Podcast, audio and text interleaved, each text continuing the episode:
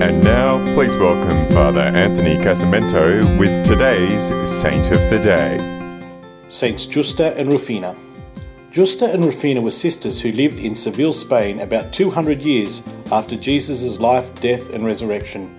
We believe that they became Christians after hearing missionaries preach about Christ. They were devout members of the church and tried to live as faithful disciples of Jesus. The sisters supported themselves by making and selling beautiful clay pots. They always gave some of the earnings to people in need.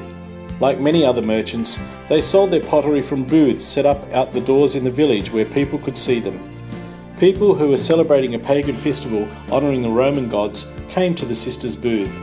They wanted to buy pots to use in their worship services. However, the sisters refused, explaining that they were followers of Christ and did not believe in false gods. The worshippers became angry. They broke all of the pottery, smashing everything to the ground. The sisters responded to this by breaking an image of Venus, one of the pagan gods. They were arrested immediately. They were brought before the governor, who demanded that they give up their faith. They refused. He ordered the women to be jailed. The governor gave Justa and Rufina one last chance to speak out against Christ. They refused again. Justa and Rufina died as martyrs for our faith. Their lives teach us what it means to follow the first commandment I am the Lord your God.